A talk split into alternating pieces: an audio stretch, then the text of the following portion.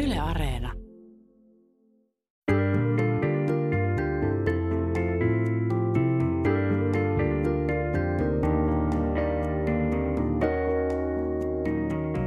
Yle Puheessa Jari Keränen. Vieraanani on tänään Anna-Maija Castrén, joka on sosiologian dosentti ja työskentelee Itä-Suomen yliopistossa. Tervetuloa.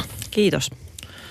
Tota, synkronoidaan tähän alkuun öö, meidän maailmat. Kerro, mitä mietit juuri nyt? No, mä mietin sukunimiä. Mä tällä hetkellä tota, tutkin niin kuin nuoria pareja, jotka on menossa naimisiin ensimmäistä kertaa. Ja, ja tota, sitä, että, että minkälainen lataus siihen sukunimivalintaan liittyy. Eli, eli sitä, että mikä on niin kuin sukunimen merkitys perheelle ja perheenä olemiselle. Niin, että se muodostaa...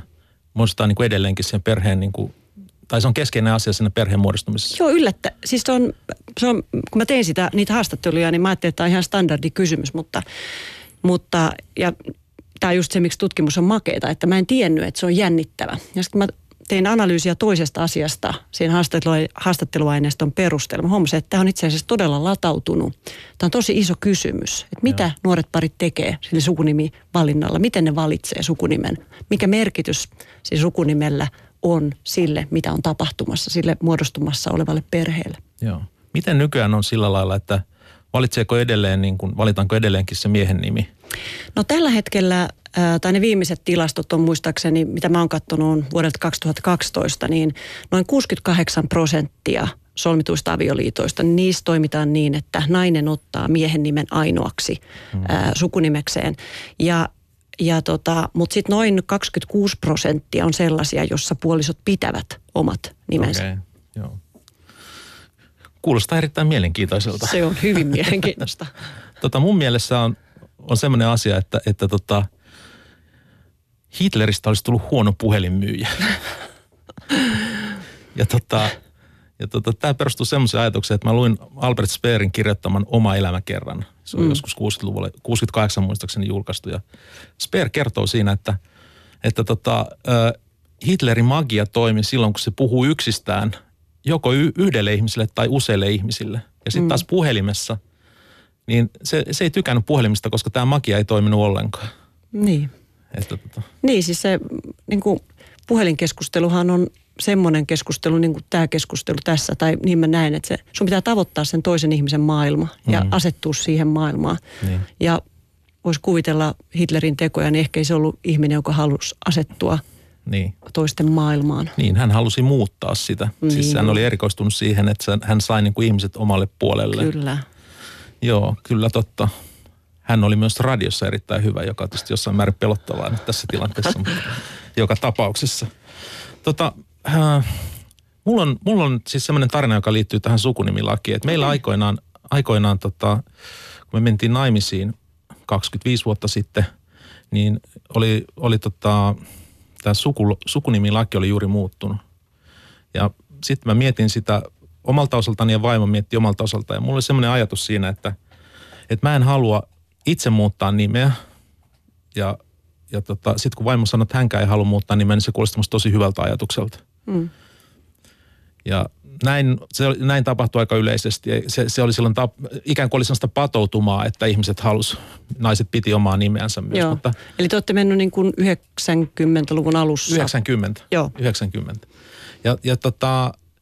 Mutta se, mikä sen teki erityiseksi sen asian, oli se, että, että tota, sitten kun meille syntyi lapsi, yhdeksänkymmentäyksi, niin mä kävin, minä kävin hänet sitten rekisteröimässä ja, ja tota, tämä virkailija kysyi multa, että kun mä tästä lapsesta, hän sai siis äitinsä sukunimen, mm. niin tämä virkamies kysyi multa, että ymmärränkö minä, että mitä se tarkoittaa. Sitten mä sanoin, että joo, kyllä mä sen ymmärrän, että sille tulee mun vaimon sukunimi. Mm. Sitten se kysyi, ymmärrätkö sinä todella, mitä se tarkoittaa? Sitten mä sanoin, että no, kyllä mä ymmärrän. Mitä, mä en niin ymmärtänyt enää, että mitä se sitä jankkaa. Sitten se sanoi, se, me, meidän esikoinen oli siis tyttö. Ja sitten se sanoi, että tämä tarkoittaa siis sitä, että jos teille joskus syntyy poika, niin hänestäkin tulee, häne, hänellekin tulee niin kuin sinun vaimosi sukunimi. Joo. Ja se oli musta mielenkiintoinen juttu, että, että se oli niin kuin virkamies oli tavallaan niin kuin huolissaan siitä, että ymmärrän, ymmärränkö mä nyt oikeasti, mitä tämä tarkoittaa. Joo, Joo siis se, se tota niin, sen kysymyksen vaikeushan syntyy nimenomaan tästä tulevaisuushorisontista. Mm. Eli, eli tota, ne, nämä nuoret parit, monet niin kuin miettii juuri sen tulevan perheen kannalta ja nimenomaan lasten kannalta. Mm. Ja, ja tota, monihan, tai esimerkiksi mulla oli yksi semmoinen pari, joka siinä naimisiin mennessä, kun ne ei, voinut, ne ei osannut päättää. Ne ei tiennyt, millä perusteella ne tekee sen päätöksen. Ne teki sen päätöksen, että ne pitää kummatkin oman nimensä. Mm. Ja sitten mä sen, siinä kohtaa keskustelua ja tutkimushaastattelussa mä viimeiseksi kysyn niiltä, mitä te aiotte tehdä sitten, mm. jos tai kun te saatte lapsen. Ja ne molemmat ahdistu siitä aivan tajuttomasti. Ja sitten ne sanoi, että no, me yritetään miettiä seuraavat kaksi vuotta, että miten se asia ratkaistaan. Mulla on, mulla on neuvo. Tehkää ihan miten haluat. Sillä ei ole mitään merkitystä. Mun, mun suhde, mun, mulla on kaksi lasta. Ja niin, mun suhde on aivan fantastinen. Sillä ei ole mitään tekemistä tällä nimellä. Joo, mutta si- si- vaikka ne olisi niinku eri nimisiä kuin mun vaimokin, niin sillä ei olisi mitään merkitystä. Joo, mutta siinä hetkessä, kun se, ne lapset ja se perhe on ikään kuin vielä tulevaisuudessa, ne ei voi tietää. Niin, niin on hirveän suuri huoli siitä, että mitä jos mulla on, että et miten mä koen sen asian, jos mulla on eri nimi kuin mun lapsi. lapsella. Ja usein niin kuin naiset miettii tätä, että ne yhtäältä haluaisi pitää oman nimensä, mutta sitten se tilanne, että jos sitten se lapsi saa sen isän nimen, jota, joka mielletään perinteiseksi järjestelmäksi, ne miettii, että onko mä, koinko mä itseni ulkopuoliseksi. Et se on, ja mä luulen, että tämä kysymyksen on nimenomaan tämä hetki, jolloin ne on ikään kuin siirtymässä, niistä on tulossa perhe. Mm. Se, että Jari opettaa, ei, sillä ei ole mitään merkitystä. Se perhe muotoutuu ihan muiden asioiden ympärille mun mielestä. Kyllä, ja, ja mulla on, mulla on eri, eri sukunimi kuin mun lapsilla, ja mä en ole koskaan kokenut itseäni ulkopuolista jotenkin, että mä olisin vähemmän heidän äitinsä. Mm. Otetaan pari askelta taaksepäin ja mennään niin kuin perusasioiden kautta. Tässä ohjelmassa haastatellaan siis dosentteja. Ja tota, sä oot sosiologian dosentti. Mm. Mitä on sosiologia? No sosiologia on tiede, joka tutkii yhteiskuntaa ja ihmisiä yhteiskunnan jäsenenä. Ja tota, mä oon tavallaan, se ei niinku erikoistu mihinkään yhteiskunnan osa-alueeseen, vaan sosiologian kentällä tutkitaan hirveän monenlaisia erilaisia kysymyksiä. Mutta, mutta se sellainen niinku tärkeä juttu on, on kyllä se, että miten ihmiset liittyy toisiin ihmisiin ja, ja miten ne toimii niinku toisten ihmisten kanssa ja miksi niin kuin ihmisten toiminnan kautta yhteiskunta on sellainen kuin se on, tai miksi yhteiskunta muuttuu. Ja, ja tota, että jos mä ajattelen sitä, että mikä, mikä mua niin kuin sosiologiassa on viehättänyt, on se, että, että mä haluan niin kuin ymmärtää, että miksi ajat, ihmiset ajattelee ja toimii tietyllä tavalla, ja miten ne liittyy toisiin ihmisiin, miten ne niin kuin kiinnittyy toisiin ihmisiin, minkälaisia asioita siinä vaikuttaa. Mm. Mä kuuntelen, kuuntelen tuota sosi- puhetta sosiologista ja mä oon siis itse myös sosiologi. Niin. Mä oon opiskellut sosiologiaa, mä oon sosiologian maisteri, en dosentti. En ole väitellyt. Mutta tota, ö, mulla on semmoinen tunne siitä sosiologiasta, että se, se jotenkin niin kuin, se on täysin erilaista kuin luonnontiede. Et jos ajatellaan vaikka fysiikkaa, niin esitetään hypoteesi, mm. järjestetään niin kuin koejärjestely, eristetään se ilmiö ja sitten mm. testataan sitä. Ja jos se, jos se toimii, toimii, niin sitten se tota, hypoteesista tulee teoria ja sitten se voidaan toistaa aina loputtomasti. Mm. Sosiologia taas on, on, on muodoltaan sellaista, että siinä niin kuin tutkija itse vaikuttaa siihen tutkittavaan ilmiöön. Mm. Ja sitten vielä ne tutkitut, eli ne ihmiset, joita on tutkittu ja ne yhteisöt, joita on tutkittu, niin ne saattaa muuttua sen tutkimuksen seurauksena. Mm. Eli sosiologia vähän niin kuin yrittäisi nostaa itseään hiuksista. Niin, joo. Itseään hiuksista jonkun asian ulkopuolelle, missä on niin kuin... Mukana. Niin, mukana. Joo, kyllä, juuri näin. Että, että semmoinen tota, äh, saksalaissyntyneen sosiologi Norbert Elias sanoo, että, että ymmärtääkseen mitä sosiologia on, niin ihmisen täytyy katsoa itseään ää, niin kuin muiden kanssa niin kuin sen kuvion ulkopuolelta. Että mm. mä, joskus kun mä opetan, niin mä, mä piirrän semmoisen kuvan ja sitten mä ajattelen, että yrittäkää katsoa itseänne ulkopuolella. Niin kuin ulkopuolelta, kun te olette perhe, perheenne parissa tai te olette kavereittenne parissa tai te olette, mm. te olette äänestyskopissa tai jotain tämmöistä. Mä oon ajatellut jotenkin myös sen sillä lailla, että sosiologia on osa sitä niin kuin tuhatkahdeksansataaluvun lopulla syntynyttä maailmaa, jossa, jossa niin kuin syntyy tämmöinen niin kuin toiseuden, just tämän to, ulkopuolelta katsomisen maailma. Joo. Ja sehän on niin kuin klassisesti tavallaan niin kuin diasporajuutalainen näkökulma. Mm. Ja sen seurauksena on syntynyt niin kuin moderni psykologia, psykiatria, sosiologia ja, ja niin kuin aika monet tämmöiset niin kuin näkökulmat. Kyllä. Joo, ja sitten siis sillä, että, että, että tärkeä, tärkeä niin kuin sosiologiassa on se, niin kuin sä sanoit, just se on niin kuin tietynlainen vuorovaikutus, että, että joskus on kuvattu, kuvattu sitä, että sosiologia on keskustelua yhteiskunnan kanssa, yhteiskunnasta, mm. että, että sosiologia keskustelee yhteiskunnan kanssa yhteiskunnasta, ja, ja tota, se on niin kuin alituinen semmoinen, se on, niin kuin, se on jatkuva vuoropuhelu, menee edes takaisin, ja, ja tavallaan myös sosiologit niin kuin pyrkii tiedostamaan se, sen, että että se, mitä me tehdään, mitä me tutkitaan, mitä sano, me sanotaan, niin sillä voi olla vaikutuksia. Ja sen takia niin kuin sosiologin on erityisen tärkeää tavallaan miettiä, että, että, että jos mä haluan, niin kuin, että sosiologia on helppo käyttää myös väärin. Siis sillä lailla, että, että, että niin kuin yhdeksänkymmentäluvun näissä hirveimmissä tapahtumissa oli valitettavasti mukana sosiologian professorit. Mä en muista Balkanin sodassa, minkä, minkä tota, niin Balkanin sodassa mukana olevan, olevan tota, valtion presidentin puoliso oli sosiologian professori. Et ei kovin imartelevia, niin. imartelevia tota, mutta et sitä voidaan käyttää myös väärin, mutta mun mielestä se on niin kuin, se vaatii niin kuin, en sano, että mä oon äärimmäisen eettinen tai sillä lailla, mutta sosiologia on sellainen tieteenala, jossa se on hyvin lähellä se, että sä voit niinku pyrkiä käyttämään sitä väärin. Hmm. Robert Bella, amerikkalainen, amerikkalainen erittäin kuuluisa sosiologi, joka kuoli hyvin hiljattain, sanoi, että, että hyvin niinku ylevästi, että, että sosiologia on tiede, joka vaatii tietynlaista moraalista kypsyyttä. Hmm. Se kuulostaa hyvältä. Niin. Tämä, tämä myös toistuu joissain muissa, muissa tuota tieteissä. Esimerkiksi, jos oikein muistan, niin Kambodjan tai Kambodjan, miten se nyt sitten lausutaankin, niin sen Sen tota, johtajat oli opiskel, opiskellut Sorbonnessa filosofiaa, että joo. ne olivat herrasmiehiä. Kyllä, ja sitten silti toteuttivat kansanmurhan. Että, Kyllä. Joo. Mikä on dosentti? No, dosentin, dosentti on oppiarvo, siis se, se ei ole niin kuin ikään kuin mikään työnimike tai ammatti. Ja tota, dosentti on semmoinen tyyppi, joka on tehnyt tutkimusta, toteuttanut itsenäisesti tieteellistä tutkimusta, ja usein sanotaan sellainen määrä, että, että silloin se on tehnyt niin kuin tutkimusta vähintään kahden väitöskirjan verran. Ja, ja tota, kun sä haet dosentuuria, eli haet tätä dosentin oppiarvoa, niin sun pitää lisäksi opettaa, että sulla on hyvä opetustaito. Ja tämä, tämä dosentti-sana tulee niin kuin, ää, opettamiseen liittyvästä ää, verbistä, eli, eli dosentti on opettaa ja tutkii. Mm. Yksi syy, kun mä mietin tätä sarjaa, ja, että miksi mä päädyin dosentteihin, on se, että musta dosentit on jotenkin niin kuin, se on, se on ehkä jotenkin niin kuin parasta, mitä tieteessä on. Kun tiede perustuu jotenkin sille ajatukselle, että, että kaikki, kaikki, mitä on meitä edeltänyt, on meidän käytössä mm. ikään kuin ilmaiseksi, se on annettu meille.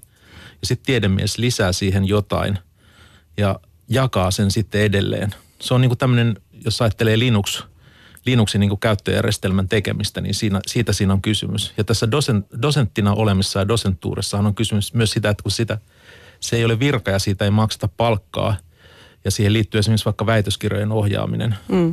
niin se, se, niin kuin, se heijastelee niin kuin tätä maailmaa. Joo, kyllä siis sillä lailla, että se on, se on semmoinen tehtävä, jos, että jos ei, vaikka ei se ole palkallinen tehtävä.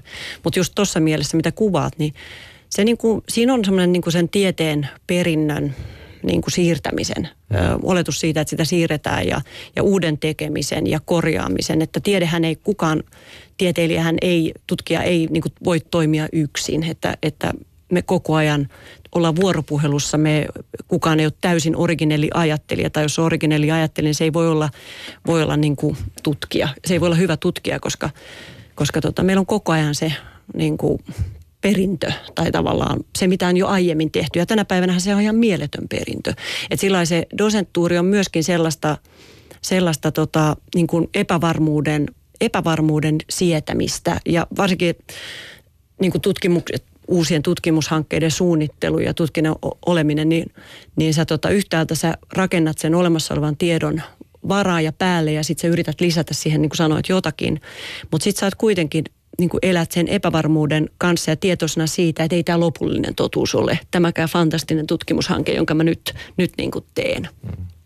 Tämä on mun mielestä tieteen yksi kiinnostavimmista asioista on nimenomaan toi, että, että tota, hyvä tiedemies tietää, että tämä ei ole totta. Juuri näin, että se, ja sietää sen, sietää sen, niin kuin sen tiedon, koska sehän ei ole... Ei ole niin kuin kiva tieto, että olisi kiva, että mit, kiva saada selviä, että miten tämä nyt oikeasti on. Mm. Ja, ja tota, tämän kanssa yritetään pärjätä, että se, se, se pakenee meiltä. Mä oon joskus joidenkin luonnontieteilijöiden kanssa keskustellut. Siis sosiologiassahan tämä on niin kuin itsestään selvää ja, ja, ja se on pakko hyväksyä.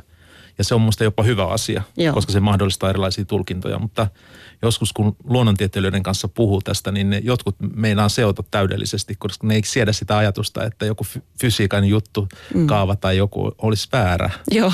Tai että siinä on virhe niin kuin väistämättä, ne ei kestä sitä. Joo, ei, ei. Joo. No, me ollaan vähän viitattu jo tähän näin sun tutkimusalaa, että sä oot tutkinut perheitä ja nyt näitä sukunimiä ja muita, mutta jos sä nyt kerrot ikään kuin kokonaisuudessaan, niin mitä sä oot tutkinut? No mä oon tutkinut, ähm,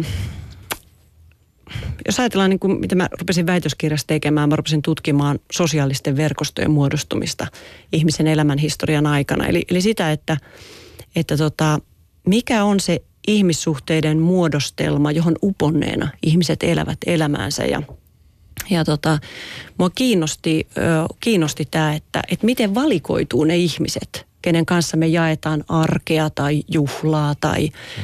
tai tota, kenen kanssa me tehdään töitä tai kenen kanssa me harrastetaan. Ja, ja tota, mun väitöskirjahankkeella semmoinen vertaileva tutkimus, mä tutkin sitä, että muodostuuko nämä verkostot jotenkin eri tavalla Suomessa ja Venäjällä. Ja, ja tavallaan niin kuin, että sitä, että minkälaiset asiat niissä verkostossa vaikuttaa. Ja tota... Siinä, siinä mä sain niin kuin tulokseksi sellaisen asian väitöskirjassa, että, että tota, mitä mä en ollut niin kuin tiennyt tai osan odottaa tai sillä, että et, et siihen, että mi, miten tämä sosiaalinen verkosto meidän ympärille muodostuu, niin perhe ja puoliso on todella keskeinen. Mm. Siinä on kaksi, kaksi hyvin keskeistä asiaa on se, että missä ammatissa sä toimit ja kenen kanssa sä oot naimisista tai oot sä naimisissa, onko sun lapsia ja tämmöiset asiat. Ja tavallaan mä tulin niin kuin tutkimuksessani ikään kuin semmoiseen lopputulemaan, että perhe on aivan älyttömän tärkeä. Perhe oli hyvin erilainen mun suomalaisessa ja venäläisessä aineistossa. Ja sitten väitöskirjan jälkeisessä tutkimuksessa mä sitten lähdin niin kuin tutkimaan jo lähtökohtaisesti perhettä ja sitä, sitä miten niin kuin muodostuu tämä sosiaalinen verkosto ja nämä merkittävät ihmissuhteet meidän elämässä sellaisessa tilanteessa, jossa ydinperhe on hajonnut. Mm. Jos mä väitöskirjassa niin, niin tulin sen tulokseen, että puoliso on todella tärkeä ihminen. Jos, jos sä ajattelet vaikka sun elämän ihmisiä ja sä ajattelet, että, että, että tota, kuinka paljon, että onko sun elämässä joku sellainen ihminen, joka tuntisi sun sosiaalisen verkostojen ihmisiä enemmän kuin sun puolisos. Luultavasti ei. Puoliso on meidän sosiaalisen verkoston keskeisin henkilö. Mm. Ja, ja tässä mun aineistossa esimerkiksi, niin, niin Suomessa se oli hyvin yksioikoista. Puoliso tunsi lähes kaikki niin kuin vaimonsa tai miehensä elämän ihmiset. Se on todella tärkeää. Joo. Se on todella tärkeää, koska siis sehän niin kuin... Se on ikään kuin toinen, toinen minä tai toinen peili. Niin. Ja siitä tulee tämmöinen niin kuin yhteen sulautuma. Niin. Et mieti sitä, että, että tota, keihin ihmisiin, niiden kanssa, jotka sä esimerkiksi mieltäisit nyt jollain keinolla, mä pyytäisin sua hahmottaa sun sosiaalista verkostoa. Keihin sä oot tutustunut yksin. Keihin sä oot tutustunut sun puolisos kautta. Sanoit, että oot ollut kaksikymmentäviisi vuotta naimisissa. Kuinka iso osa niistä on sellaisia, jotka sä oot tavannut sun, alun perin sun puolison kautta. Ja, tota, ja sitten vaikka niitä olisi semmoisia, jotka sä oot tavannut yksin, niin et, et ne ei, et jo, onko siellä ketään sellaista esimerkiksi sun työn kautta tapaamissa henkilöissä, josta on tullut sulle todella merkittäviä, joita sun puoliso ei olisi koskaan tavannut. Eli tässä on tämmöinen, että et, et ne ei niin kuin puolisoiden sosiaaliset verkostot eivät pysy erillään, hmm. vaan, vaan tota, silloin kun ihmiset niin kuin sitoutuu toisiinsa, Niiden, niiden sosiaaliset verkostot, jotka on muodo, niin kuin muodostunut niiden elämähistorian aikana, ne rupeaa kietoutumaan yhteen. Eli tästä seuraa tietysti se, että kun tulee ero, niin nämä verkostot, verkostot hajoaa, joka on siis hyvin mielenkiintoista. No näin voisi ajatella, että ne verkostot hajoaa, mutta tämä oli se sitten se mun niin kuin väitöskirjan jälkeisen tutkimuksen keskeinen kysymys. Mitä tapahtuu tälle perheen sosiaaliselle verkostolle avioeron jälkeen? Ja, ja mä tein tästä sitten tutkimuksen, mä haastattelin suomalaisia jossain vaiheessa elämänsä eronneita ihmisiä perheellisiä ihmisiä ja, ja tota, kartoitin heidän sosiaalista verkostoa ja käy ilmi, että ei, ei ne verkostot niin kuin erkanet toisistaan palaudu alkuperäiseen, vaan meidän niin kuin eron jälkeisiinkin verkostoihin jää ihmisiä, jotka on alun perin tavattu puolison kautta, mutta niistä, koska verkosto, se on, ihmisten väliset suhteet on niin kuin dynamiikka, heistä on tullut jotain enemmän. Sanotaan vaikka, vaikka tota ex-puolison sisko. Ex-puolison sisko, joo, se on, vaikka mä vihaisin vaikka ex-puolisoa, niin ex-puolison sisko tota, niin on tämä mun vihamani henkilön sisko, mutta tämä sisko voi olla myös mun lapseni kummitäti, siitä on voinut tulla mun ystävä. Siitä voi, voi tulla hyvin keskeinen henkilö mun elämässä. Eli, eli tuloksena on, että verkostot ei välttämättä erkane avioeron jälkeen. Yle Puheessa Jari Keränen. Minä olen Jari Keränen ja minulla on kes- ja keskustelen täällä sosiologian dosentti Anna-Maija Castrénin kanssa perheestä ja avioliitosta ja, ja jossain vaiheessa tämän seuraavan jakson aikana niin me taist- puhutaan myös taistelusta ja, ja analysoidaan taisteluja. Mutta mennään nyt ensiksi käsitteiden kautta. Mikä on perhe? No mä tutkin perhettä ja ajattelen perhettä niin kuin ö, tämmöisten läheissuhteiden muodostelmana. Ö, se on, se on niin kuin mulle se, että mä, mä, mä oon kiinnostunut siitä, että, että keiden ihmiset katsovat kuuluvan omaan perheeseensä ja minkälaisia suhteita siellä on ja, ja ketä siihen kuuluu ja mitä niissä suhteissa tapahtuu. Eli, eli mä, mä, oon, mä katson sitä Perhes, perhesuhteiden muodostelmana, jossa ennalta ei, ei voida päättää, että ketä siihen kuuluu ja ketä. Eli tutkija ei voi etukäteen päättää, että perhe on tämä ja tämä ja tämä henkilö, vaan, vaan tavallaan sitä pitää ruveta tutkimaan, että millaisissa perhesuhteiden muodostelmissa ihmiset elää perheenä ja keiden he ajattelee perheeseen kuuluvansa.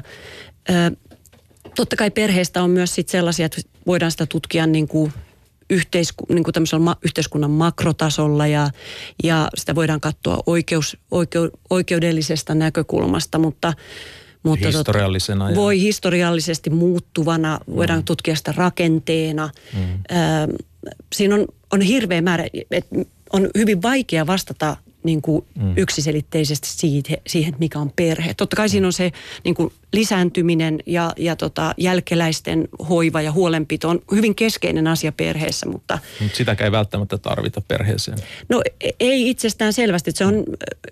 Ei itsestään selvästi, että ihmiset voi, niin kuin, nämä perhesuhteet voi muodostua hyvin monenlaisesta aineksesta. Se tär, varmaan tärkein edelleen on se niin sanottu biologinen sukulaisuus ja jälkeläisyys, mutta, mutta se voi muodostua myös niin kuin läheisyydestä, tunteista. Et jos nyt ajatellaan sillä, että, että perheessä on sekä niin kuin lapsia ja sitten siellä on yleensä puoliso tai, tai joku, Jota, jota kohtaan tuntee rakkautta ja sen rakkauden takia sitoutuu, siihen syntyy sellaista velvoittavuutta siihen suhteeseen ja, ja vastuunottoa. Se voi, tai sitten adoptiossa perheeseen tulee niin kuin oikeudellisesti, oikeudellisesti niin kuin päätetään, että, että tota, tämmöisessä, varsinkin tämmöisessä niin kuin suljetussa adoptiossa, jossa tai, tai orpolapsen adoptoinnissa, eli, eli oikeudellisesti niin kuin määritellään tämä lapsi ää, näiden, i, niin, mm. näiden ihmisten mm. lapseksi.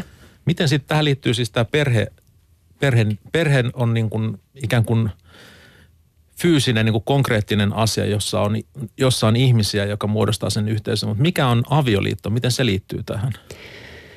No länsimaisissa yhteiskunnissa tai länsimaisessa kulttuurisessa perinteessä avioliitto on ollut hyvin keskeinen ja nimenomaan tämmöinen niin kuin heteroseksuaalinen avioliitto.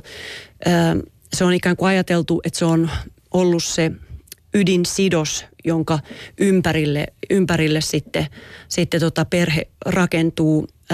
Voidaan ajatella esimerkiksi, jos ajattelee vaikka semmoista tilannetta, että, että tota, vaikka aviottomia lapsia niin kuin sata vuotta sitten niin, niin, tai sataviisikymmentä vuotta sitten tai riippuen vähän mistä maassa ollaan, mutta tavallaan lapsen asema oli täysin erilainen riippuen siitä, että syntyykö se avioliittoon vai avioliiton ulkopuolelle. Mm.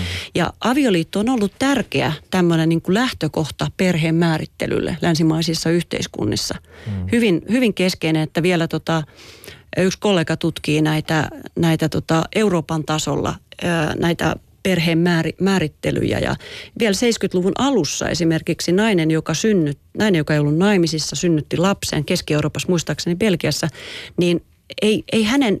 Juridisesti häntä ei tunnustettu äidiksi, koska hän ei ollut avioliitossa. Okay. Vaan eli tavallaan, että hänen piti saadakseen, niin kuin sen, jotta se syntyi se oikeudellinen vanhemman lapsen välinen sidos, hänen piti adoptoida lapsi, jonka hän on synnyttänyt. Mm. Eli avioliitto on ollut erittäin tärkeä. Mm. Ja sitten tietysti niihin liittyy myös semmoinen asia, että, että tota, perhe voi olla olemassa ilman avioliittoa, Kyllä. mutta avioliitto ei voi olla olemassa ilman perhettä. Joo, en tiedä. Että tota, äh, niin, siis jos ajatellaan, että ihan niin kuin puhtaasti jonain sopimuksena, niin ehkä, mä luulen, että tämä on, tää on niitä, yksi niitä kysymyksiä, mikä, mikä tota niin, varmaan kiinnostaa erilaisia maahanmuuttoviranomaisia, että, mm. että onko joku avioliitto niin kuin solmittu äh, puhtaasti sen takia, että joku haluaa muuttaa mm. johonkin maahan. Mm, totta. Maa... Ilman elettyä suhdetta siis. Joo. Tällä hetkellä tota, näistä, me eletään tämmöisessä, eletään tämmöisessä kamppailumaailmassa, hmm. jossa kamppaillaan tästä avioliitosta. Että meillä on tämmöinen tasa-arvoinen avioliittolaki, joka on hyväksytty muutama kuukausi sitten. Hmm. Ja sen, sen tota, eduskunta on sen siis hyväksynyt. Ja siinä on sellaisia seurauksia, että samaa sukupuolta olevat henkilöt voi mennä naim- avioliittoon. Ja sitten myöskin siinä on toinen seuraus on se, että, että he voivat samanaikaisesti adoptoida lapsen. Hmm. Tota, mitä mieltä sä oot tästä tasa-arvoista avioliittoa? Minkälaisena sä näet tämän tasa-arvoisen avioliittolain? No mä katson sitä oikeastaan semmoista vinkkelistä, että kun mä seurasin sitä kampanjointia ö, tasa-arvoisen avioliittolain puolesta, niin mä pidin, pidin oikeastaan itsestään selvänä, että jos ei nyt, niin kohta. Eli sitä, että tavallaan tämä on sellainen suunta, joka, joka tulee. Ja, ja tota, toki niin kuin suomalainen... Suomessa lainsäädäntö voi niin kuin vielä, että okei, että ei, vie, niin kuin, että ei me mennä siihen, mutta ajan myötä se on, se on aivan varmasti tapahtuu. Ja, ja se on hyvin tärkeää, koska riippumatta siitä, että, että miten niin kuin lainsäädäntö, niin kuin, että kuka saa mennä naimisiin ja kuka ei, niin ihmiset elää hyvin monenlaisissa perheissä. Lapsia syntyy hyvin monenlaisiin perhekokoonpanoihin. Ja, tota, ja tavallaan, että jos me vaan jumitetaan, jumitetaan sellaisessa... Semmoisessa maailmassa, joka ikään kuin ei vastaa, niin kuin lainsäädäntö jumittaisi maailmassa, joka ei vastaa sitä elettyä elämää, niin sitten me ollaan vaan niin kuin semmoista kahden todellisuuden maailmassa. Ja, ja, tota, ja kuitenkin niin kuin pidetään, pidettäisiin tärkeänä, että lainsäädäntö tarttuisi siihen, että miten ihmiset oikeasti elää. Ei, mitä muuta järkeä lainsäädäntö sitten olisi, jos se jää jonnekin. Ollaan kaikenlaista lainsäädäntöä uudistettu viimeisen sadan vuoden aikana. Mm.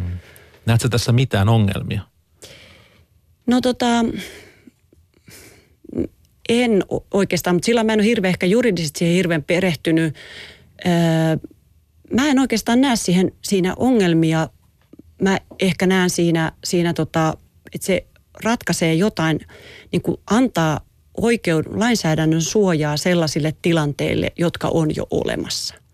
Että tota, että joka tapauksessa meillä on, meillä on meillä lapsia syntyy naisparien ja miesparien perheeseen ja, ja tota... Mun mielestä tämän asian, niin kun, että, se, että se lainsäädäntö vastaa sitä elettyä todellisuutta, niin se on hyvä asia. Monet ei, ei hyväksy kuitenkaan tätä tasa-arvoista avioliittolakia. Mm. Ja tota, tälläkin hetkellä kerätään nimiä semmoiseen aito avioliittolaki kansalaisaloitteeseen. Mm. Ja siihen on saatu tällä hetkellä yli kuusikymmentätuhatta allekirjoittanutta, joka tarkoittaa siis sitä, että eduskunta ottaa sen käsittelyyn. Joo.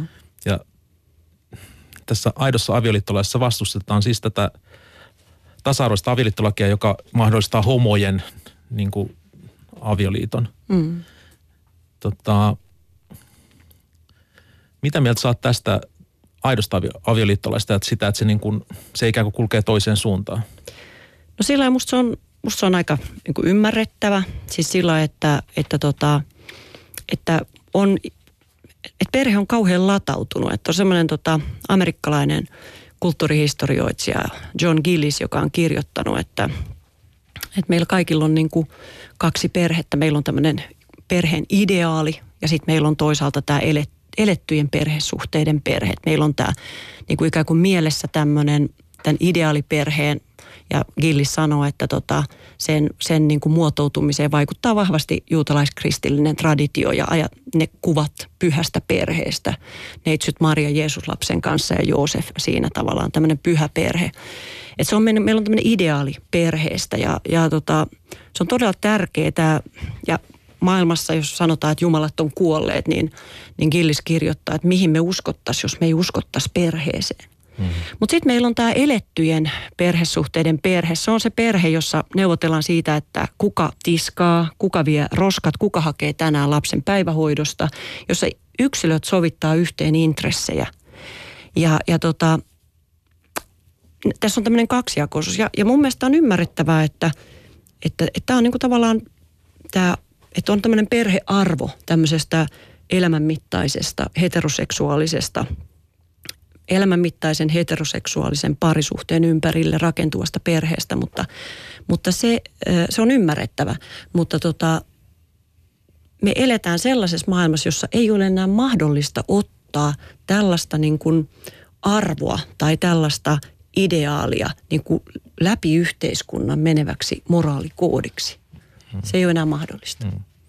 Tämä on musta mielenkiintoinen tämä, tämä niin kuin alkuperhe, tämä neitsyt Maria ja Joosef ja mm. ja Jumala, koska mm. siis sehän on niin kuin oikeasti tosi kummallinen perhe. Niin. Se. Jeesus menee kouluun ja sanoo, että se kysytään, kuka sun isä on? Jumala. Ei kun ihan oikeasti. On, se on Jumala. Ja sitten, että Joosef on niin kuin siis isäpuoli. Joo, kyllä. Ehkä. Joo. Mä oon jotenkin, mun maailmassa Jeesus on aina ollut vähän niin kuin isä tämän poika. Joo, sitten uusperhetutkijat sanoo, että sehän oli niin kuin ensimmäinen uusperhe. Niin oli. Että tota... Mutta meillä ei ole oikein se, että minkälainen oli neitsyt Maria Jumalan välinen niin kuin välirikko sitten, että jotta se tuli se Joosef-kuvioihin, siitä me ei oikein tiedetä. Mm.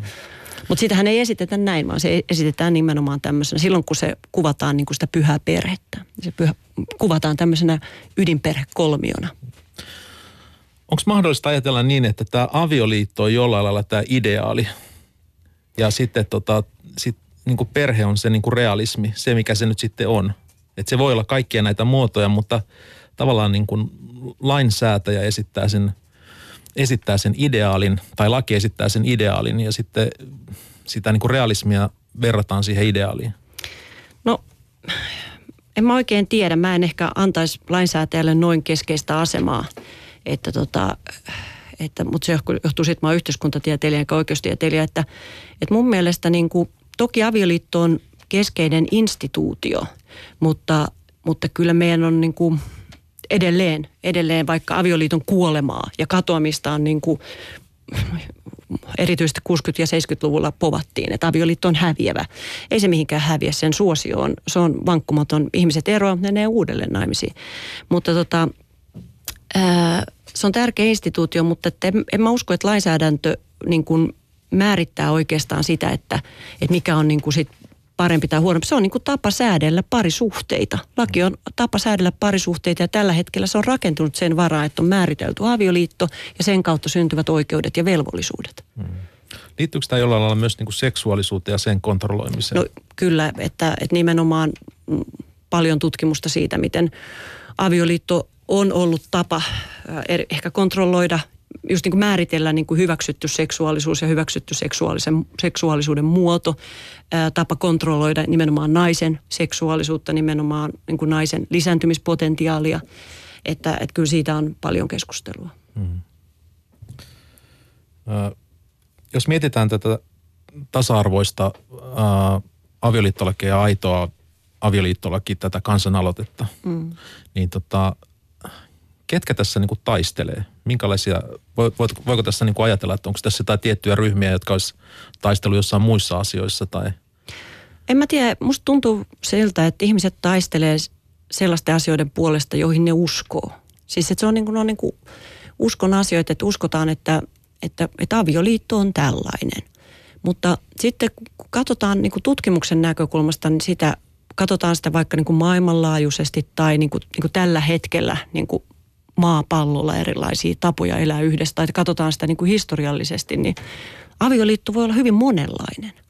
Että, että tässä, niin kuin, tässä on niin kuin kysymys siitä, että, ikään kuin puolustetaan uskoa johonkin. Et siitä on tullut vähän semmoinen opinkappale.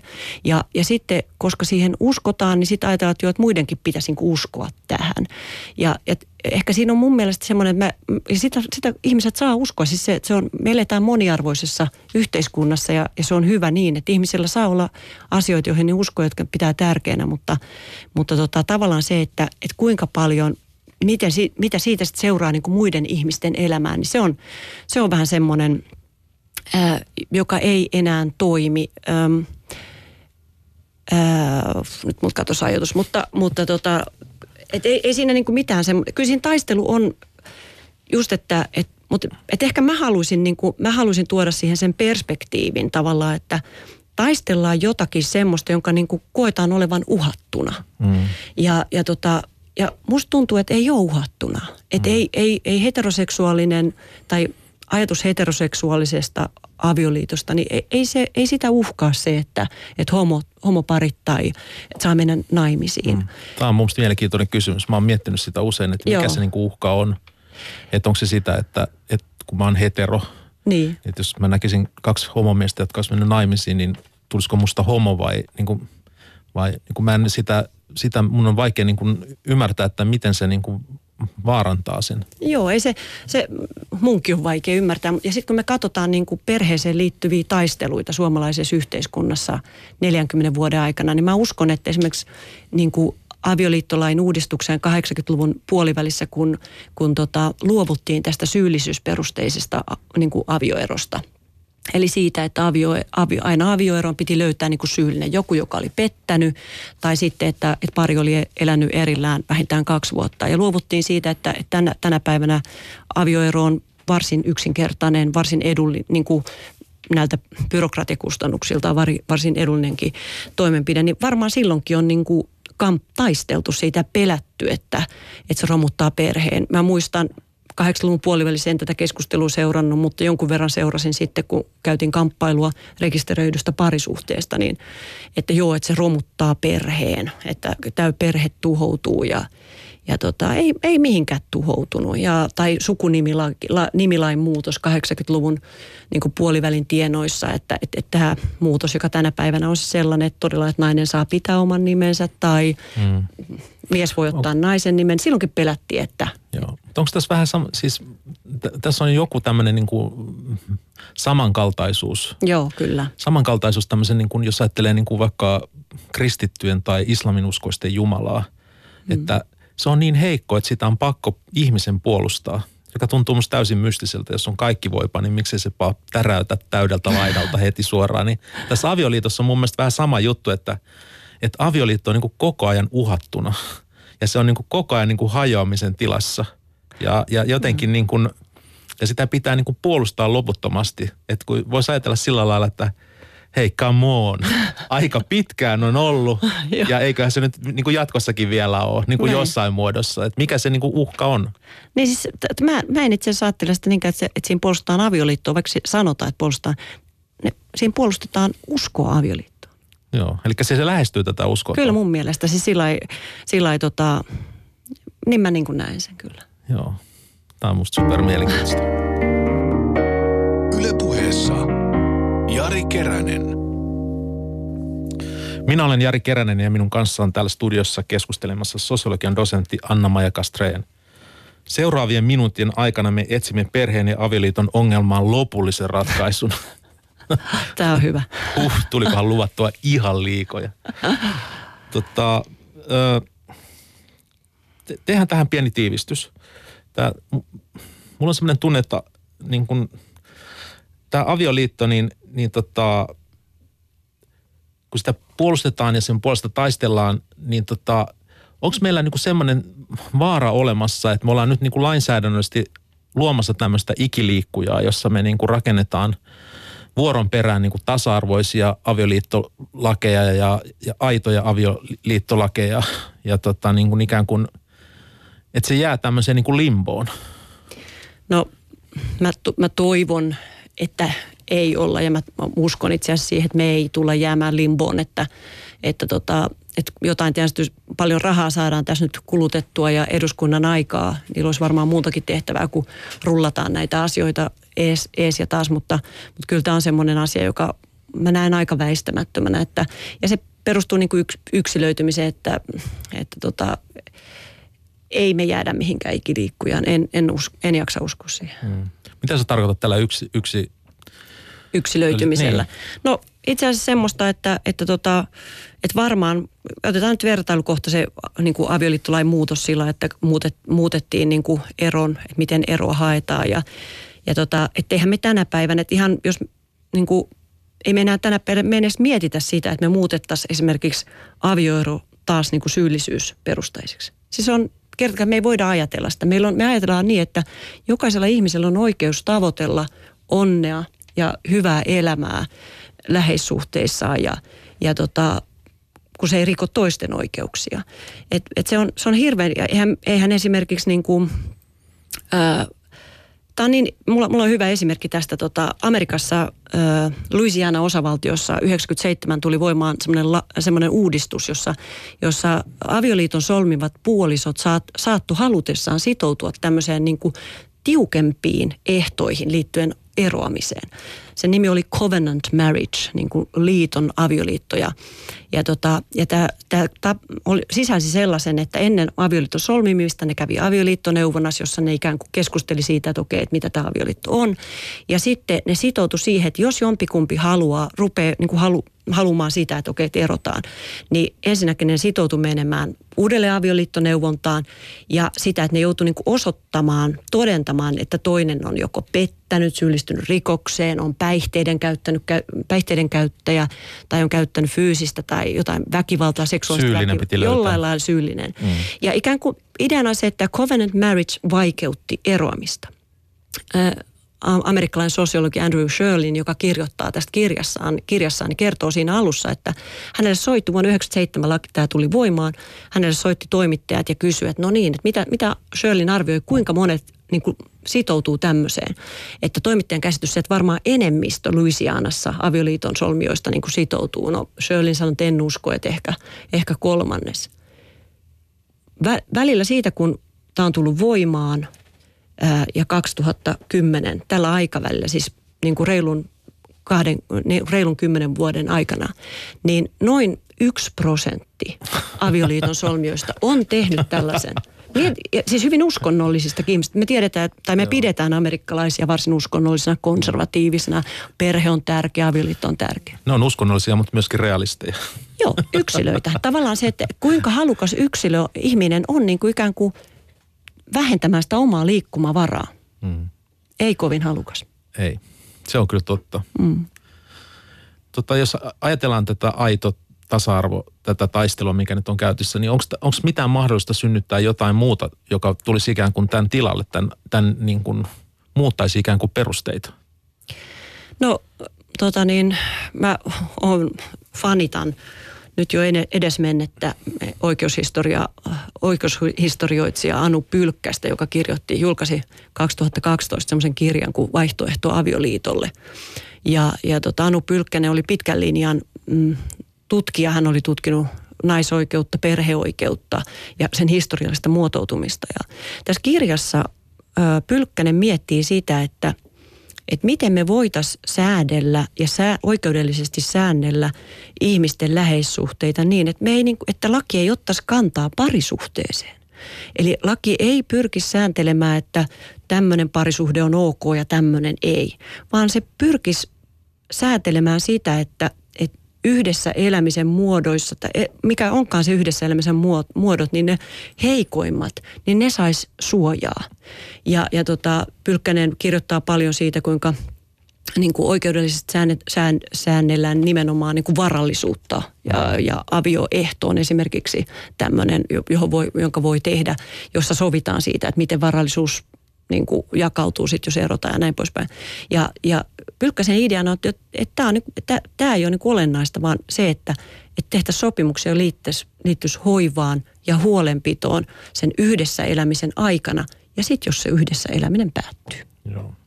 Tämähän on mielenkiintoista siis, kun avioliittohan on ollut nimenomaan tämän taloudellisen niin kuin omaisuuden jakamisen ja sitä, että kuka perii ketäkin, niin se Joo. on siinä tärkeä asia. Joo, niin, ja, ja se on se Pylkkäsen kovin kritiikki, että tavallaan hirveästi paukkuja, lainsäätäjän paukkuja on kohdistunut tähän, tähän tota, että kuka omistaa ja mitäkin ja kuka saa ja mitäkin. Mutta todella vähän paukkuja on kohdistettu siihen, että miten tavallaan semmoiset imma, immateriaaliset asiat ö, yhden perheenä elämisessä, kuten hoiva, huolenpito, miten niin kuin niitä jaetaan, miten niihin sitoudutaan ja miten niin kuin ikään kuin hyväksi luetaan sellainen työ, vaikkapa niin kuin hoivatyö, sit jos se perhe hajoaa. Mm.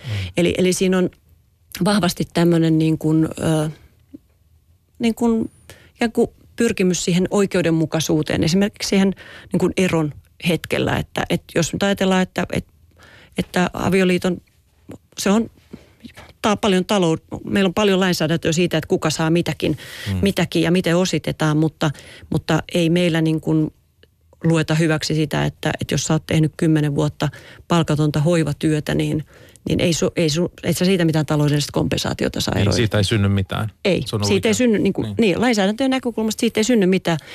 Kaikki me tiedetään, mitä syntyy kymmenen vuoden täyspäiväisestä hoivatyöstä. Mm.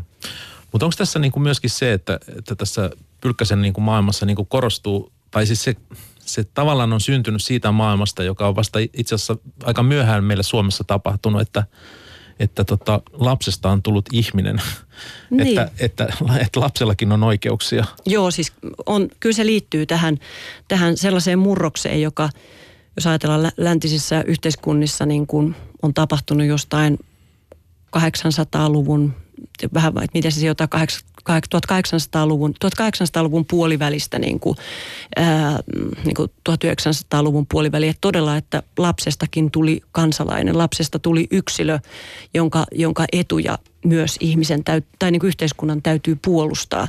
Ja kyllä tämä on niin kuin yhteiskuntatieteissä ää, niin kuin jo tuhatyhdeksänsataaluvun alkupuolella, kun semmoinen ranskalainen ää, sosiologi Emil Dürkem niin kuin katteli tai halusi selvittää ikään kuin länsimaisen perheen muotoutumista, niin, niin se, kun se katsoi sitä siinä tuhatyhdeksänsataaluvun alun, tätä modernia versiota, joka oli tämmöinen niin kuin ydinperhe, niin tota, se, se niin kuin radikaali juttu siinä oli se, että, että valtio, että tämän perheen suhde valtioon on sellainen, että valtio tulee puolustamaan myös näitä perheen jäseniä ja mahdollisesti myös toisiaan vastaan. Eli tavallaan perhe menetti sen sellaisen niin kuin ainakin tutkijan, tutkijoiden ja, ja yhteiskuntatieteen näkökulmassa semmoisen, että okei, että se on semmoinen, että siinä on ovi kiinni ja, ja yhteiskunta ei mene perheen sisään, vaan mm. että et nämä perheenjäsenet on yksilöitä ja tarvittaessa valtio puolustaa ne, näitä yksilöitä myös toisiaan vastaan. Ja, ja tämä, tämä tendenssihan on vahvistunut aivan valtavasti, siis tänä päivänä, jos me mietitään, että miten niin kuin, mikä miten eroamista tai, tai näitä erilaisia avio, niin kuin yhdessä elämisen muotoja, niin miten niistä keskustellaan, niin ei niistä enää keskustella niin, että, että kyllä ihmisten pitää pysyä yhdessä niin kuin äh, hamaan maailman tappiin asti, vaan keskustellaan siitä, mitä tästä seuraa lapsille. Kyllä. Siis se lapsen, lapsi on niin kuin perheen, yhteiskunta, tänä päivänä yhteiskunta on kiinnostunut perheestä erityisesti lapsen takia. Tämä on musta tosi mielenkiintoista. Joo. Kulttuuriantropologi Matti Sarmela kirjoitti aikoinaan tämmöisestä kovan ja pehmeän leivän kulttuurista. Ja viittasi sillä siihen, että Karjalassa leivottiin joka viikko ja, ja tota, syötiin pehmosta leipää, pidettiin lapsia sylissä, asuttiin tämmöisissä laajentumataloissa, jossa oli isoäidit mukana ja isoisät mm. ja lapsilla oli turvallista olla. Ja sitten oli tämä kovan leivän kulttuuri, joka oli sitten tätä äärimuodossa eteläpohjalaista toimintaa, jossa, jossa tota, ei lapsia pidetty sylissä, eikä tota, ylpeiltiin sillä lailla, että pystyttiin esimerkiksi imettämään lasta niin, että, että se oli, ei ollut sylissä, vaan se oli jotenkin niin kuin vaikka, vaikka niin kuin pöydällä tai sängyllä. Ja, ja se oli tärkeää. Ja siellä oli myös tämmöistä sarviruokintaa. Mm. Ja tämän seuraushan on tietenkin se, että Etelä-Pohjanmaalla oli paljon kovempi tämä lapsikuolleisuus. Mutta se, miksi mä nyt sen kerron tässä näitä tarinan, niin on se, että tämä toimii vieläkin. Että tota, mun... Ää, mun äitiä ei ole koskaan pidetty sylis, sylissä mm. ja mua ei ole pidetty sylissä. Eli siis tavallaan tämä niinku, se, että lapsi, lapsia, lapsia piti tavallaan niinku koulia tai tai synnyttää jotenkin sellainen maailma, jossa, se, jossa siitä tulee kova ja se pärjää tässä maailmassa. Mm. Niin se, se on ollut niin kuin aika hurjaa. Mm. Ja se jotenkin niin kuin, tavallaan tämä Tämä Dürkeimin maailma mm. on tullut Suomelle, Suomeen niin kuin kahdeksankymmentäluvulla varmaan. Siis sitä mukaan, kun tuli niin kuin auto ja ruvettiin viemään niin kuin kouluun lapsia. Et mä muistan, että niin. jos meillä olisi, kun mä olin koulussa, niin jos, jos siinä olisi vanhemmat tuonut lapsen, niin se lapsi olisi tapettu. Koska sitä olisi pidetty ihan luuserina. Se niin. olisi niin kuin ensimmäisellä välitunnilla hakattu sellaiseen kuntoon, että niin. sillä ei ole mitään. Ja nyt se on niin kuin täysin itsestäänselvää. Kaikkia kuljetetaan ja se on ihan niin kuin ok. Joo. Sillä kyllähän Suomessa on sillä kiinnostavasti, että meillä on niin kuin kaksi, kaksi tämmöistä perhekulttuuria yhdistyy.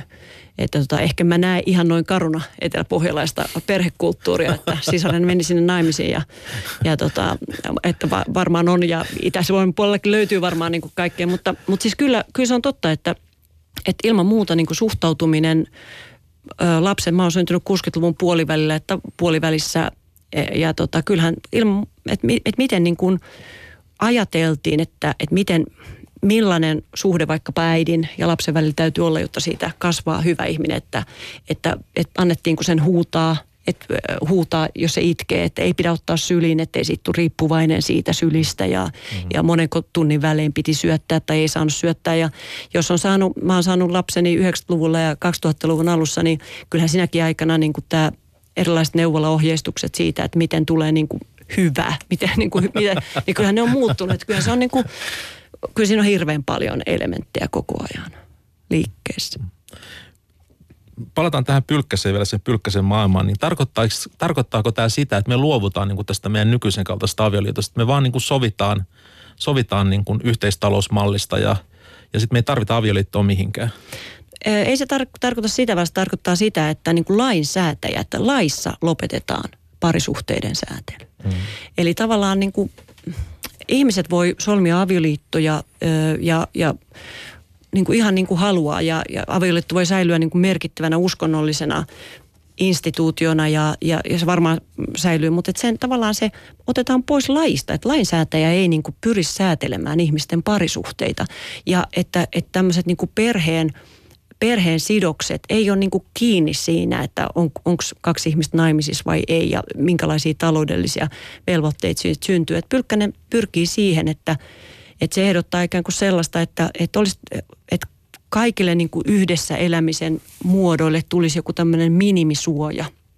Eli tota, jos ihmiset on elänyt yhdessä, elänyt perheenä kymmenen vuotta, niin siitä, jos joku siitä lähtee, niin vaikka se olisi omistanut se asunnon, missä, missä se yhdessä eläminen on tapahtunut, niin se ei voi niin kuin sanoa, että lähtekää vetää täältä, tämä on mun asunto. Että kaikille on niin kuin joku minimisuoja, mutta sen lisäksi Pylkkänen ehdottaa sellaista, että, että, että olisi mahdollista niin kuin rakentaa tämmöisiä niin kuin sopimuksia, jossa, jossa ihmiset vois niin kuin sopia siitä, että, että minkäla- millä lailla me jaetaan hoiva ja huolenpitovastuu, taloudellinen vastuu, elatusvastuu tämän yhteiselämän aikana ja sitten sen jälkeen.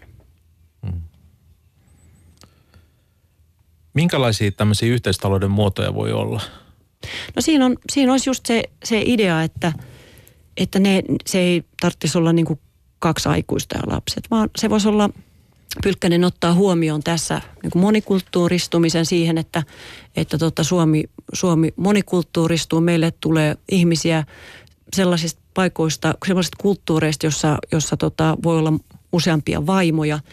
Öö, Se olisi sellainen sopimusmalli, jossa sitten myös niin kuin... Siis tämä sallisi moniavioisuuden. Tai se ei ota kantaa siihen. Siis se, että tavallaan, se ei ota mitään kantaa siihen, että mikä se parisuhteen muoto on. Se, se voisi ihmiset, jotka on polyamorisissa suhteissa, eli sellaisissa suhteissa, jossa vaikkapa mies ja nainen ää, ei, niin kuin on parisuhteessa keskenään, mutta sen, sen lisäksi niillä kummallakin on kumppaneita.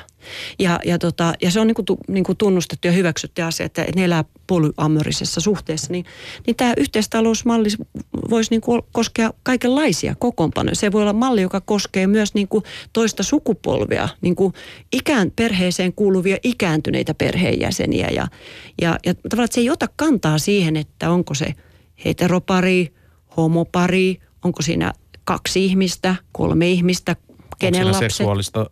Kyllä. Niin. Ei ota, ota kantaa siihen. Se, se, se on vaan se, että ketkä ihmiset haluaa niin kuin sitoutua toisiinsa elämään tällaisessa tällaisessa muodostelmassa ja suhteessa, jossa pidetään huolta, hoivata, ollaan sitoutuneita. Tarkoittaako tämä nyt sitä, että jos tämmöinen malli olisi olemassa, mm. niin tarkoittaisiko tämä sitä, että esimerkiksi niin kuin uskonnolliset yhteisöt voisi edelleen niin kuin vihkiä avioliittoon ja, ja tota, tai olla vihkimättä? Niin, siis kyllä sen tietysti edellytyksenä on se, että, että tai sehän on väistämätön seuraus, että jos se avioliitto poistetaan lainsäädännöstä, niin silloin avioliitto jäisi vain tämmöiseksi uskonnolliseksi rituaaliksi. Jos ajatellaan niin kuin Ranskaa, niin siellä, siellä avioliiton avioliitto pitää solmia tota niin, kaupungintalolla ja sen lisäksi sä voit mennä kirkkoon, jos sä haluat, mutta eli se erotetaan tää, ää, tästä niin kuin lainsäädännöstä mm. avioliitto. Mutta se voi olla ihan, totta kai voi ihmiset solmia avioliittoja ja sitoutua niin kuin tämmöiseen uskonnon, mutta tämä uskonnollinen ja maallinen sääntely erotetaan toisistaan. Mutta eikö tämä niin sosiologian näkökulmasta, niin eikö tämä johda anarkiaan? Mä ymmärrän, että niin oikeustieteilijä niin suunnittelee tämän näin, että tässä on täydellinen sopimus ja tässä on kaavake, että allekirjoitatte nämä näin ja sitten jaetaan, kun te eroatte. Mutta niin kuin, niin, kuin... niin, siis sillä lailla, että, että se, sen lähtökohtana on ajatus siitä, että ihmiset on yksilöitä, jotka pystyy niin kuin laatimaan sopimuksia. Niin kuin minkälaisia sopimuksia tahansa. Mutta sen lisäksi Pylkkäneen, sehän vaatii tämmöistä niin kuin minimisuojaa, että tavallaan, että se Pylkkäneen ei ole sillä lailla tämmöinen yltiöliberaali, että, että, että, tota, että se tietää, että yhteiskunnalliset rakenteet vaikuttaa siihen ja, ja yhteiskunnan pitää suojella myös niitä, jotka, sellaisia, jotka olisi tekemässä todella huonoja sopimuksia itsensä kannalta. Sosiologille mä oon ehkä vähän sillä että mä en, mä en ehkä ajattele ihmistä näin, niin kuin voimakkaasti yksilönä. Mä ajattelen ihmisen myös tiukemmin tämmöisenä relaatioihin, omiin niin kuin suhteisiinsa ja sidoksiinsa niin kuin kiinnittyneenä möykkynä. Että mä en ole ehkä ihan niin optimisti siitä, että miten tämä toteutettaisiin, mutta mun mielestä tämä on ajatuksena ilman muut kehittelemisen arvoinen. Koska me nähdään tämmöinen Pylkkäsen ajattelun perustuva kansalaisaloite minä vuonna? Kyllä siihen menee varmaan kaksikymmentä vuotta veikkaisin meitä. kaksikymmentä vuoden päästä meillä on sellainen. Niin voi olla. Joo. Eikä. Eikä se silloin välttämättä mene vielä läpi. Se ei mene ensimmäisenä sieltä, että tota, vastustan Pylkkästä. Aloite on myös tulossa. Hieno homma. Kiitos dosentti Anna-Maija Castrén. On ollut mielenkiintoista keskustella.